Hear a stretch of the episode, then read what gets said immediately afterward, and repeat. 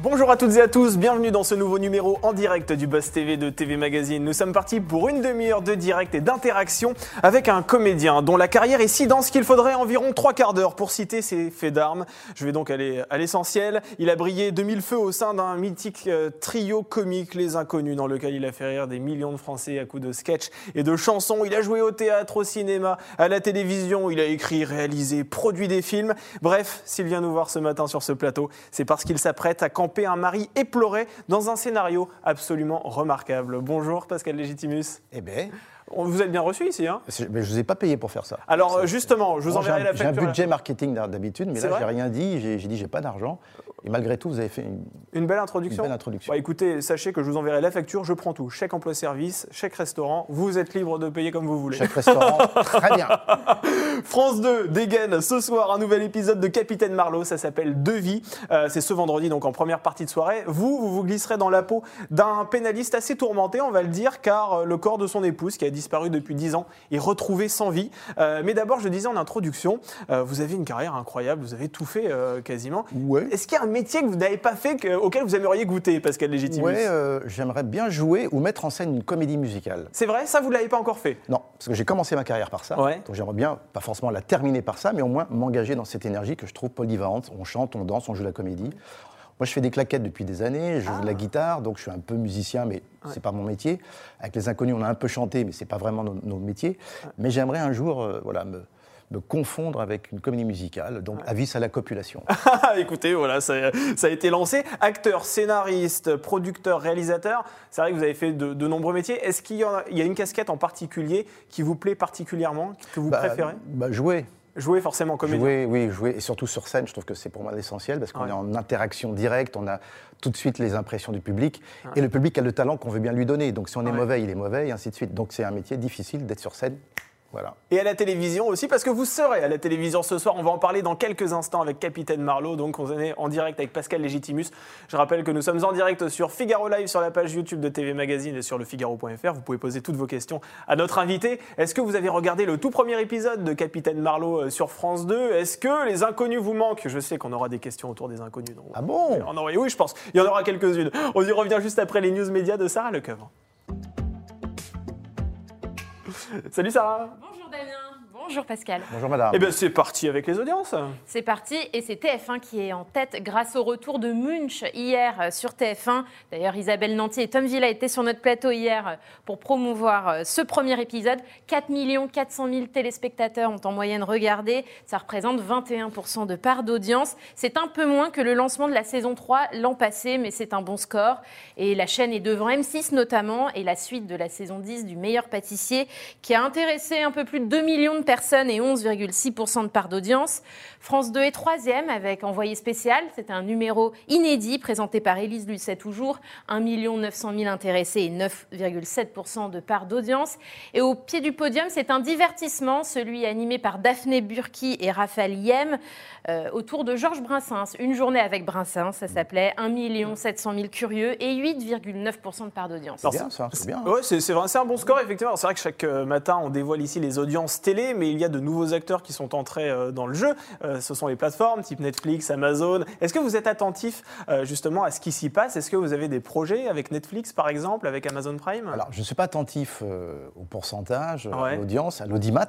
Comme je dis, dans audimat, il y a mat, donc moi je suis impliqué, évidemment. C'est vrai. et un jeu de mots, oui, et un Bravo. jeu de mots. Il était bon. Mais euh, oui, effectivement, on est, ce sont les producteurs qui nous font des propositions en disant voilà, il y a TF1, France Ouais. Télévisions, M6, etc., Canal+, mais il y a aussi les plateformes. Donc c'est un nouvel Ouais. interlocuteur avec qui il faut, il faut faire avec, mais euh, on n'est pas obligé. C'est vrai que quand on veut rester français, en même temps, ça sert à rien de rester français. Ce qu'il faut, c'est que le plus grand nombre nous voit. Donc, et en même temps, c'est celui qui paye le plus. Et c'est ça la problématique. Des fois, on va vers ceux qui payent le plus, mais qui nous accompagnent pas forcément Ouais. au mieux. Ok. Et en l'occurrence, les plateformes, c'est le cas. Alors après, il existe une plateforme française hein, qui s'appelle Salto. Salto, bien sûr. Effectivement. Mais euh, vous Mais Salto ne produit pas, je pense pas. Non, effectivement, Voilà, ce sont oui. surtout des programmes qui sont, euh, voilà, qui voilà, sont diffusés sont sur diffusés, TF1. voilà, France c'est un canal de Télévisions. diffusion. Mais c'est vrai que Netflix disent, voilà, on met un gros chèque et on vous prend tout sur euh, 90 ans. Quoi. Et de quel œil vous voyez l'émergence de toutes ces plateformes, effectivement, qui sont étrangères? En l'occurrence, Netflix, c'est américain. euh, Bah, vous- je suis vous pas raciste, moi les étrangers j'aime bien. Euh, Ouais. Non, mais En fait, il faut un équilibre. C'est-à-dire qu'à un moment donné, il ne faut pas que ça soit trop Netflix et pas assez euh, France Télévisions. C'est ça, toute la problématique est là. Où est notre intérêt? Ouais. Nous, l'intérêt des, des comédiens, c'est de jouer le plus possible. Donc, euh, on va vers celui qui produit le plus. Mais c'est vrai que France Télévisions euh, et même TF1, voilà, sont quand même là. Il y a un bras de fer qui se fait. voilà. Alors justement, on parlait des États-Unis. On va poursuivre avec une information dont vous avez très certainement entendu parler, qui nous vient tout droit euh, de ce pays. Euh, une information extrêmement choquante qui concerne une star américaine. Et oui, les médias américains sont en breaking news depuis qu'ils ont appris qu'Alec Baldwin a tué accidentellement une personne sur le tournage d'un western. C'est dans l'État euh, du Nouveau-Mexique. La victime s'appelle Alina Hutchin et c'est la directrice de la photographie du film qui était en train d'être tourné. Donc elle est décédée de- des suites de ses blessures le réalisateur Joel Souza, lui, est grièvement blessé et a été transféré à l'hôpital. Et d'après le shérif de l'État, il serait dans un état critique. Alors d'après le Hollywood Reporter qui cite euh, une source sur le tournage, il s'agit d'un accident impliquant un accessoire devant être chargé à blanc. Alors l'enquête se poursuit aujourd'hui, les témoins sont interrogés, Ah ouais. Alec Baldwin notamment, et à ce stade, aucune poursuite n'a été engagée. C'est c'est incroyable. On se dit comment c'est possible, quoi. Bah, je sur un pense pas que le tournage. Mec s'est dit, donc je vais mettre des balles dans un pistolet Bien devant sûr. tout le monde, je vais tuer quelqu'un et, Ouais. et ma carrière, bah, on s'en fout. Ouais, bien non, je sûr. pense qu'évidemment c'est un accident. euh, Ouais. Mais qui? Alors, est-ce Ouais. que c'est intentionnel? Maintenant, c'est là où l'enquête de. de- Exactement, parce que Ouais. sur un tournage, on imagine mal hein, une Non, arme avec non, des, non. des véritables balles. Moi, je fais ce métier-là depuis un bout de temps et c'est vrai que les cascadeurs sont très, très, très prudents, hein, vraiment. Et ça vous est déjà arrivé justement d'assister à un accident sur un tournage? Alors évidemment pas aussi grave, on vous le souhaite, mais euh, est-ce que vous avez déjà assisté à une cascade ratée, euh, à euh, voilà, quelque chose qui ne s'est pas déroulé comme prévu? Euh, c'est pas dans ce sens-là. En fait, euh, j'étais euh, euh, pour la remise des Césars. Ouais. des cascadeurs qui se passaient à Bercy. On m'avait demandé de faire un saut de 35 mètres euh, pour remettre un, ouais. Une récompense. récompense. Donc je suis allé à la répétition, donc on m'a hissé comme ça, clac, on m'a treuillé, clac, clac, à 20 mètres, et on m'a dit Pascal, tu dis OK et on te lâche. Et à 5 mètres avant, on t'arrête. Je dis OK, donc j'ai fait oh, OK. Sauf que le jour dit, donc le samedi soir, je ne savais pas que c'était à 35 mètres, il fallait que je me lance tout seul. Ah oui. C'est-à-dire qu'on m'a dit, vas-y, plonge. J'ai dit, mais comment ça, je plonge? Alors, je me suis lancé dans le vide, sauf que le papier à l'arrivée était tellement déchiqueté, ils n'ont pas pu lire. la- Qui a dit, c'est qui a remis le. J'étais tellement tétanisé. Ah oui, Donc, la maintenant, quand je fais un petit saut de 5 mètres. euh, C'est facile quoi. mais j'avoue que c'est une copine qui m'a dit, tout le monde, personne ne veut le faire. Boujna, il y avait plein d'acteurs qui veulent. Et j'ai parié que tu le ferais. Donc moi j'étais dit, ok, je vais le faire. Manque de bol, j'ai eu quand même des, des frayeurs. Mais voilà, tu te lances toute seule dans le vide comme ça, mais j'ai pas l'habitude. Même Ouais. moi, moi, un Dodan, déjà, c'est limite. Ah oui, effectivement, donc, à Donc, 35 euh, mètres, ça doit, voilà. être un peu- ça doit faire un peu, un peu peur. Mais bon, c'est le métier d'acteur, des fois. tu- Allez, on, on termine ces news médias avec l'Eurovision Junior. Euh, ça y est, on connaît enfin l'identité du représentant français. Oui, il s'appelle Enzo, il est âgé de 13 ans et il a été choisi par la délégation française pour porter haut les couleurs de la France à la 19e édition du concours pour enfants qui se tiendra à Paris cette année le 19 décembre. C'est à la scène musicale que ça se passera. Alors Enzo s'est fait connaître en 2020 dans euh, The Voice Kids, euh, dans l'équipe de Soprano. Il avait atteint la finale. Alors pour l'Eurovision Junior, il va interpréter un titre Tic Tac et bien sûr, il va tenter de succéder à Valentina qui avait été sacrée lauréate euh, du concours l'année dernière, offrant la première victoire française euh, eh bien, à ce concours pour enfants. Alors vous, Pascal, vous êtes aussi papa. Euh, Est-ce que Euh, je vous- crois, oui. Je- vous- êtes sûr Euh, Voilà, je ne veux pas vous apprendre ça, mais en tout cas, c'est ce que j'ai cru lire. Euh, si admettons euh, vos enfants souhaitent participer à un tel concours, qui parfois peut être regardé par des millions de téléspectateurs, notamment The Voice Kids, est-ce que vous les encouragez ou bien vous êtes plutôt réticent à l'idée de mettre en lumière des enfants de cet Je âge-là suis réticent parce que je sais ô combien c'est difficile quand on est en lumière d'après d'avoir une vie privée normale. Ouais. Donc euh, quand c'est trop jeune, je trouve que c'est un peu compliqué. Donc euh, je ne suis pas pour pour l'instant. Vous, vous- vous- en avez souffert, vous, le fait d'avoir été, euh, entre guillemets, sous le feu des projecteurs et du coup, voilà, d'avoir été peut-être aussi épié dans la rue? Vous aviez, c'est vrai qu'on a une liberté qui est quand même fait. moins importante. C'est vrai. bah, au début, c'est gênant parce que quand vous avez des paparazzis qui vous suivent partout, vous avez même vous buvez un bol de, de lait, d'un coup il y a un paparazzi dans votre tasse. Ah oui, à ce point-là. Vous êtes à la plage tranquille et puis il y a un mec avec un tuba qui. Bon, c'est c'est compliqué parce qu'on se dit à un moment donné, c'est qu'on va plus parler de votre vie privée que votre travail. Bien sûr. Et toute la problématique est là. Voilà, ça se décale et c'est dommage. Bon, ben, nous, je vous rassure, on va parler de votre travail Non, aujourd'hui. mais tout va bien, ça On va. est comme ça. Je ne veux pas me plaindre, je préfère à ma place qu'à la place que d'un clochard. Ah, bah oui, bien sûr, bah ça, c'est- certain. En tout cas, nous, on va parler de Capitaine Marlowe, parce que c'est ce soir sur France 2, on en parle tout de suite dans l'interview du Buzz TV.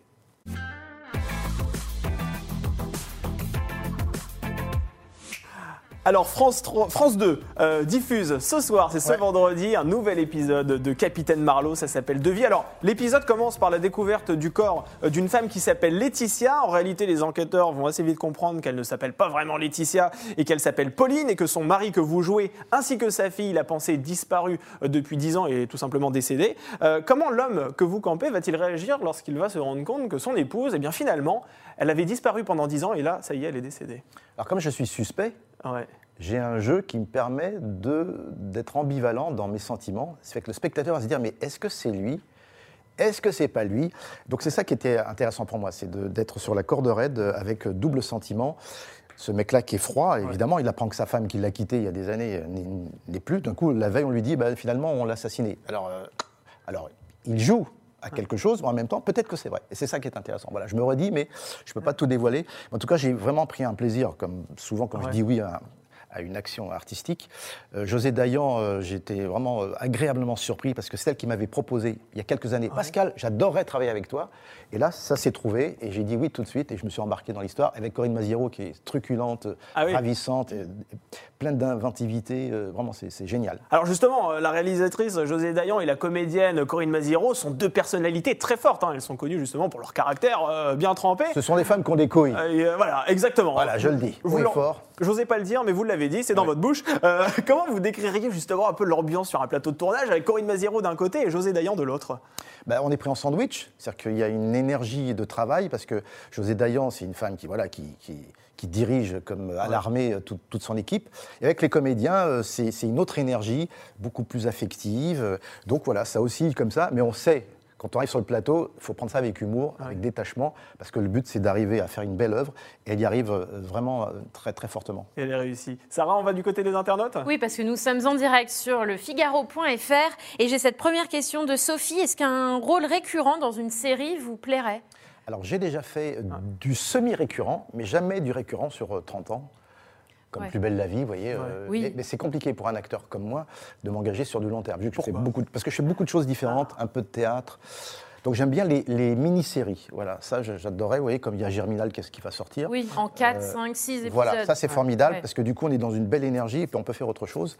Euh, mais là il y a des projets qui se profilent. Ouais. Ouais. Lesquels? C'est des projets qui se profilent. Des projets qui se profilent, tout simplement. On n'en saura pas plus. Alors, Mais je peux vous dire que le déjà, alors c'est sur une autre chaîne, mais que le 6-11, Ouais. je suis dans un meurtre. Ah bien sûr, oui, Meurtre à Marie-Galante, Tout à fait. avec euh, Laurent Voulzy. D'ailleurs, c'est c'est quoi là, ces, ces chanteurs qui viennent vous piquer votre métier d'acteur?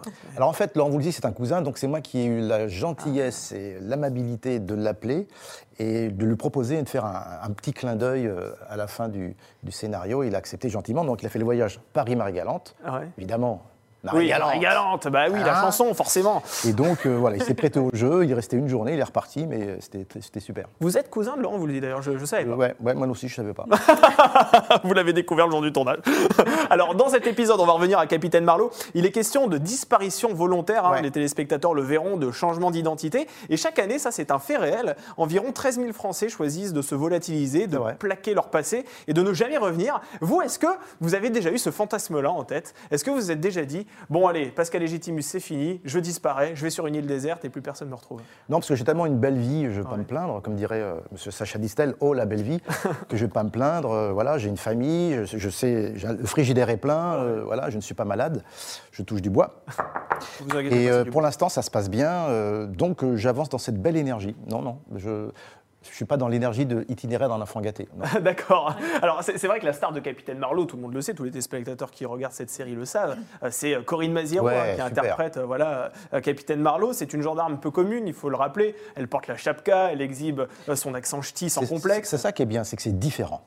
Exactement, on n'est pas dans le cliché euh, de l'héroïne qu'on avait il y a encore quelques années à la télévision. Oui. Cette fois-ci, c'est vraiment une femme, pour le coup, authentique. Euh, quel regard vous, vous portez justement sur, euh, sur ce personnage qui est effectivement truculent? Alors quand on le voit à la télévision, c'est une chose, quand on le voit en vrai, sur le tournage, c'est encore dix fois plus puissant. Ah ouais? Parce que déjà, elle a une vraie personnalité, elle, dans la vie. C'est Ouais. une, c'est une femme voilà, qui, qui, a- qui vient de loin et puis qui, va, qui, va, qui sait où elle va et c'est ce qu'elle veut. Euh, c'est elle souvent qui refait un peu ses dialogues, Oui, qui, les met, Eric. qui les met en bouche, donc du coup ça donne des choses. Et elle me dit, elle m'avait dit, oh Pascal, j'ai changé des trucs, hein. donc il y avait plein de noir sur la feuille. Je dis, ok, il n'y a pas de problème. Alors, quand j'ai fait de l'improvisation, je me suis prêté au jeu, et puis voilà, elle m'a dit, Oh, tu me suis, tu me suis. Donc c'était très agréable, c'est beaucoup de créativité, et ça c'est plutôt bien. Plutôt que de faire euh, les choses très droites, sans imagination, euh, c'est- non, non, voilà. Sarah, des questions Oui, alors pour euh, rebondir sur euh, Capitaine Marlowe et euh, Corinne Mazero, beaucoup me demandent ce que vous avez pensé de sa prestation au César. Ah oui, très commenté. C'était l'année dernière, en février dernier, on s'en souvient, elle s'était déshabillée, elle Ouais. s'était retrouvée nue sur scène. Ah bon? Qu'en aviez-vous Oui. pensé? Je l'ai pas vu. Vous l'avez pas vu Alors, Alors, Vous avez non. vu en replay, c'est Oui, oui, sûrement. obligé. Mais c'est difficile d'en parler. c'est- c'est- ça Ça s'est passé quelques mois après le tournage. D'ailleurs, vous avez tourné Oui, en décembre tout à fait. 2020 et Tout les, à fait. les Césars, c'était en mars. Bah, Il y avait un message fort derrière. Alors après, la forme et le fond, euh, c'est c'est compliqué. Je peux pas, je peux pas en dire grand-chose parce que c'est euh, à qui ça s'adresse, pourquoi c'est fait. Je pense que c'était de bonne volonté. Oui, c'était pour dénoncer le Voilà. manque de considération du Alors c'est gouvernement. vrai qu'on ne peut pas plaire à tout le monde, donc il y a une franche partie de la population qui a dû sûrement dire être Ouais. voilà, qui, qui était un peu vexée. Et puis, euh, mais euh, il faut faire ce genre de choses, je pense, pour réveiller un peu les consciences. Il faut choquer, c'est ça. Après la manière, bon, ça c'est propre à elle, mais de temps en temps on a besoin de up tempo. Alors, lorsqu'on tend l'oreille dans, dans Capitaine Marlowe, on se rend compte que la série fait parfois passer des messages un peu politiques. Dans l'épisode de ce soir, les téléspectateurs entendront par exemple les lanceurs de balles de défense utilisés par la police, vous savez, les fameux euh. LBD qui sont très controversés. Il sera aussi question de genre à un moment donné, avec un sac à main qui lui est rendu. Enfin, il y a des petites pépites comme ça politiques qui sont vrai. insérées dans l'émission, enfin dans, le, dans la série. Est-ce que c'est le rôle d'une fiction justement de faire passer des, des messages comme ça? Bah, sur France Télévisions, oui. Je pense que c'est Ouais. une chaîne publique. euh, C'est une- à un moment donné, il faut élever les consciences. Ouais. Il faut donner un peu des directions euh, d'égalité, de liberté, de fraternité. Et je pense que, voilà, euh, moi, je suis assez, assez d'accord parce qu'avec les inconnus, c'est ce qu'on faisait. C'est mine de rien, on mettait des choses qui avaient du sens. Le sens, c'est quoi? C'est comme l'essence. Ouais. C'est fait pour avancer. Donc, on a besoin d'avancer euh, de belle manière. Et voilà, les téléfilms. euh, les chansons, enfin tout ce qui est créatif, euh, se doit de nous faire réfléchir aussi, de nous amuser, d'avoir cette ambivalence d'être dans l'amusement et de, de- dans la réflexion. Allez, ça reprend une question? Oui, alors vous le pressentiez tout à l'heure, on a plein de questions évidemment sur les inconnus. Ah bon On s'en excuse, hein, on s'en Ah excuse. Il y a des nouveaux projets, par exemple? Je crois que Bernard Ouais. Campan l'avait laissé sous-entendre il n'y a pas très longtemps. Euh, voilà, quel lien vous gardez avec eux? Est-ce que vous vous voyez souvent? Voilà, est-ce qu'on peut faire Ouais. un tir groupé et attendez. répondre à tout ça? Chère madame, on va faire simple, un petit peu, hein, ok, d'accord Bon, Nous sommes déjà amis. Donc vous vous voyez? Bon, On est amis depuis plus de 40 ans. Ah oui. Ah oui, ça commence. On a, ça fait plus de 35 ans qu'on travaille ensemble. Ouais. On a démarré ensemble au Théâtre de Bouvard, donc ça nous a scellé cette amitié. Bernard est venu bruncher chez moi il n'y a pas très longtemps. Je suis allé voir Ah bah Didier voilà. au théâtre. Euh, Bernard est venu me voir au théâtre. Didier est venu me voir au théâtre. On se voit. Nos enfants se voient. Donc non, on est amis, on est frères, c'est le cas de le dire. Ouais. Et sans se concerter, on a même, euh, sans se concerter, on a donc dit oui en 2019 aux Enfoirés. Ah oui. On s'en rappelle, Sans, oui, sans rappelle se bien. concerter. C'est-à-dire qu'on a dit oui, oui, oui. On s'est retrouvé là avec bonheur devant 12 000 personnes. Et là, on a un projet, effectivement, je ne peux pas en parler parce que ce n'est pas acté, mais quelqu'un nous a proposé un scénario qui n'est pas de nous. Je pense qu'on va mettre notre patte certainement dedans, mais voilà, en tout cas, il y a des gens qui ont eu cette envie de nous coaguler tous les trois. Donc Et on a dit oui. Vous pourriez vous retrouver tous les trois dans un film prochainement? Vous pourriez, j'aime bien le vous pourriez. Pour nous pourrions, nous pourrions. Je peux pas en dire plus parce que, après, les, les médias s'emballent, donc Ouais. Non, mais nous pourrions, trois petits points. vous pourriez. Pour l'instant, en fait, on Trois en, est à petits quel... points. Donc Bernard, Didier, Pascal. Mais on en est à quelle étape là concrètement? Vous êtes en réflexion ou bien vous travaillez déjà sur le scénario? On en est à quelle étape? Euh, vous avez quel âge, madame euh, Oh ça va. On peut passer à autre chose C'est Bon, très mal poli bien. de demander l'âge à une femme. Bah, bah oui, ça, ça Bah oui, mais vous êtes jeune pour moi. c'est vrai, c'est vrai. Mais c'est vrai que Ce n'est pas indécent de demander à une jeune Non, quel âge non, vous non. avez. Bon, bah alors. Mais c'est- non. c'est c'est vrai, Pascal, que ce qui était absolument délicieux dans votre trio, qu'on a tous adoré, euh, c'est que vous vous moquiez absolument de tout le monde euh, dans Les Inconnus. On aime nos personnages. Voilà, vous, mais vraiment de tout le monde. C'est-à-dire que vous vous moquez des journalistes sportifs, vous vous moquez des profs, de la religion. C'est du pas monde se de moquer. l'hôpital. C'est pas se moquer. Euh, c'est, c'est pas. Enfin, si je peux me permettre, sans Bien vous sûr, vexer, non, non, cher ami, mais vous me vexez pas c'est du qu'on restitue ce qui existe avec notre point de vue. Vous caricaturez un petit peu quand même. En fait, la réalité est pire que la fiction. Ouais. Ah, vous pensez Ah bah, Quand vous caricaturez, par exemple, ce qui se passe à l'hôpital euh, dans, Alors- dans le fameux sketch, vous pensez que la réalité est pire que ce que vous... Une preuve, tout de suite. Dites-moi. Je suis allé à Marie-Galante, effectivement, pour des affaires de famille au cadastre. je vois une antillaise qui dit Bonjour, monsieur légitimus, qu'est-ce que vous voulez? Ben, Mon papier, vous savez, j'ai demandé il y a 15 jours. Ok, d'accord, ok. Alors, euh, ben, vous me le donnez, mon papier? Elle me dit euh, Je donne le tampon. Poum, poum, poum. Je dis Quand est-ce que je l'aurai, mon papier? Écoutez, vous l'aurez la semaine prochaine, dans 15 jours. Ah oui, la semaine prochaine, dans 15 jours. Donc, cette oui. phrase-là, euh, on le met dans un film. Bon, c'est une vanne, mais c'est une réalité. Donc, ce n'est pas une critique, on restitue ce qui existe. Euh, les infirmières dans les hôpitaux, dans les hôpitaux pardon, bah, évidemment, j'en ai vu, puis il y en a qui sont des. Voilà, mais c'était amusant pour nous de faire passer un message à travers ces personnages. On se sert des personnages pour faire passer des messages. Voilà. Néanmoins, est-ce qu'il y a des sketchs aujourd'hui que vous ne pourriez plus faire avec les inconnus? Moi, j'ai fait un sketch sur Daesh euh, il y a trois ans, Ouais. dans mon spectacle, euh, mon seul en scène. Et je l'ai testé en Tunisie d'abord. Ouais. On m'a dit, mais t'es fou Bah, pff, Ça a marché. En fait, c'est la manière de. Exemple, dernier exemple, j'ai fait un sketch sur euh, l'homosexualité, le mariage pour tous. Donc, c'était un couple euh, homosexuel qui avait un fils hétéro. Et le fils hétéro faisait son coming out. Ah, Il explique à ses parents homo qu'il est, qu'il aime une femme. Sujet très touchy. Donc j'ai j'ai- j'ai inversé. Vous voyez, donc et voilà, on peut parler de tout, ça dépend de la manière, je pense. Donc vous pensez qu'aujourd'hui, un artiste, parce que là on va vraiment parler de, de l'art en général, vous pensez que dans l'art aujourd'hui, euh, tous ceux qui créent sont libres?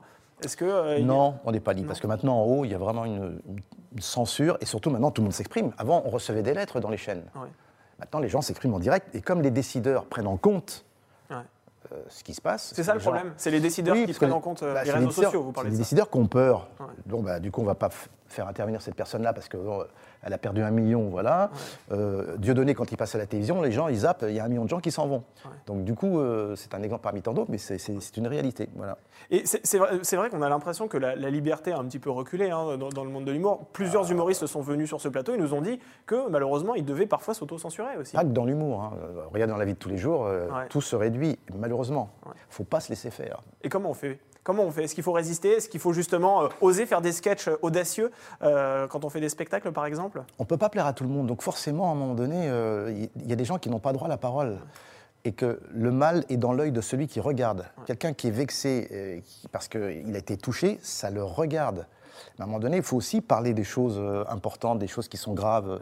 Sinon, euh, tout est lisse, tout est. Oui, c'est pas intéressant. Non, non, les artistes ont une fonction primordiale c'est qu'on appuie dans le bouton pour que le plus sorte. Exactement. Sinon, qui va le faire à part le médecin? Et les médecins, il y en a moins en moins parce qu'ils sont tous radiés parce qu'il y a des problèmes avec tous les vaccins. Enfin, non, c'est Bah compliqué. c'est compliqué, ouais. C'est compliqué. Sarah? Et heureusement qu'il y a de l'humour pour parler de tout ça. Ah ben exactement, c'est vrai. Moi, j'ai Fabrice sur la page euh, qui se demande si euh, la diversité à la télé a- s'est améliorée dans Oui. 20 ans, euh, demande-t-il. Oui, Oui. est-ce que vous avez un avis Regardez, moi j'étais dans les années 80, j'ai- je suis là, puis maintenant c'est bon, juste c'est Omar Sy qui est plus foncé. Ça, bouge, hein, à un moment donné. vrai, euh, nous on avait Henri Salvador qui était plutôt clair. Il n'y avait pas grand monde, euh, c'est vrai. euh. Mais aujourd'hui encore, il y a des progrès à faire, non Pascal Légitimus? Alors, on- il faut. qu'- Il y a une mode aujourd'hui qui s'appelle le wokisme. Oui, ça. exactement. Oui, c'est Oui, une c'est façon très de. à la mode, hein. Oui, oui. Bah, ben, je On pense que beaucoup. ça, ça vient beaucoup euh, des Chinois, des Gitans, euh, des aveugles, des handicapés. non, non, mais de toutes en les fait, communautés, en fait. Il faut représenter la société telle qu'elle est, point barre. Voilà. Il ne faut pas avoir peur de... euh, voilà. Vous êtes pour la discrimination positive, vous? Pour les quotas les... Dans, dans les, dans les fictions, par exemple, aux États-Unis, on, on en parle aussi. hein. Oui, mais nous, les quotas, alors moi, si je veux 20%, euh, et que si on m'impose 20%, je veux 22%, on va dire, ben non, Ouais. 20%. Mais si je veux 22, oui, non, c'est compliqué. Ouais. Non, il faut laisser faire, et puis euh, faut être recruté pour votre talent, tout simplement. voilà, surtout ça. Voilà. Alors, une dernière question, et puis après, on passera à notre dernière rubrique sur les inconnus. Euh, cette étiquette, c'est vrai, elle vous colle au front depuis maintenant euh, des années. Est-ce que vous diriez qu'elle est encombrante ou bien séduisante pour vous? Je préfère être à ma place que la place d'un clochard. Ouais, C'est ce que vous avez dit Largement. tout à l'heure. Non, non, non, non, c'est génial. C'est que Ouais. les gens nous aiment parce qu'on leur a fait du bien et nous le rendent. À un moment donné, euh, je ne peux pas renier ça. Non, On vous en parle combien de fois par jour des inconnus? Euh, Vous êtes le cinquième depuis ce matin. Le cinquième depuis ce matin. Et il il n'est que que midi. hein. à peine midi. À peine midi. Voilà. Non, mais c'est ouais. génial. Les gens disent Ah, je vous adore, on fait un selfie. Je dis On peut faire un sex-fille des fois. Et une petite vanne. Une petite vanne. De temps en temps, il y en a qui disent oui à ça. Mm, Non, non, ne répondez Non, pas à cette question. Non, je Ou est-ce que vous pas. attirez des ennuis? Donc, Captain Marlowe ce soir, voilà. Et- Non, mais déjà, je reçois beaucoup sur mon Instagram euh, des gens Eh, on va vous regarder, c'est génial, on vous adore. Avec euh, Maziero, c'est super. Et puis voilà. Non, non, voilà. Donc, c'est- on crée de la joie et on crée du bonheur. On est là pour ça. Bon, là, on va vous poser des questions auxquelles vous allez devoir répondre, cher Pascal Légitimus, parce que notre dernière rubrique s'appelle En toute franchise. Oh, Alors, en toute franchise, c'est notre dernière rubrique. On vous pose une série de questions. Il faut que vous y répondiez à Si cœur je- ouvert, avec le plus de sincérité Ouais, bah, possible. le cœur ouvert, non, vous inquiétez pas, on épongera. un peu d'hypertension. Quel est votre plus beau souvenir de carrière? Euh, ah, c'est chaud. Il y en a eu tellement. Ouais, vous en avez eu beaucoup. Ouais, mais avec les, bah, les plus beaux souvenirs, c'est quand on crée avec les, tous les trois. On s'enferme dans une pièce, on, rigole, on se marre, et puis ça donne de- quelque chose de concret à- après. Non, les plus beaux, voilà, c'est pour moi, c'est je concrétise ça avec euh, le partage avec mes, mes deux camarades. Et votre pire souvenir maintenant? Pire souvenir, euh, c'est quand j'ai reçu euh, ma feuille d'impôt. Ah oui, vous avez eu un rappel? Voilà, Quand vous ça. avez commencé à gagner un peu d'argent, quoi. C'est ça, voilà. Ah oui. Donc, euh, d'ailleurs, la première, euh, Ah ouais. si j'étais président de la République, euh, la première chose que je C'est ferais, c'est la question que j'allais vous Voilà, poser juste après. ça. Mais vous anticipez tout. je pense que tout le monde sera d'accord avec moi de supprimer les droits de succession. Ah oui, Ah. ça c'est vrai. ouais. Vous êtes d'accord? Vous avez été confronté à cette euh, problématique-là Pas encore. Non? Comme j'ai des enfants, euh, j'avoue que. Et vous voulez anticiper ça? Vous allez vous, oui, organiser? Bah oui, en fait, c'est compliqué. Non, non, je trouve que c'est une honte. Voilà. Ah, mais- Ça, c'est un point de vue, mais je pense qu'on est nombreux à se dire toute notre vie, on travaille, on cravache pour obtenir quelque chose. Ouais. Il faut s'en débarrasser pour payer autre chose. C'est chaud, quoi. Vous êtes euh, taxé sur votre décès, entre guillemets, c'est ça? Oui, c'est l'assurance mort, en fait. Ouais, c'est ça. Qu'est-ce qui vous déplaît le plus dans votre caractère et votre apparence physique? Bon, apparence physique, il n'y a rien à jeter. euh, Non, c'est pas ça. Que- non, mais quand, quand j'étais petit, j'avais du mal à accepter ma couleur parce que j'ai la couleur entre deux chaises. Donc on prenait pour un Brésilien, euh, un, un Marocain, un Indien, euh, Ouais. mais jamais pour ce que j'étais, c'est-à-dire un métis, un métis sage. Donc euh, à un moment donné, euh, ça, ça m'emmerdait. De...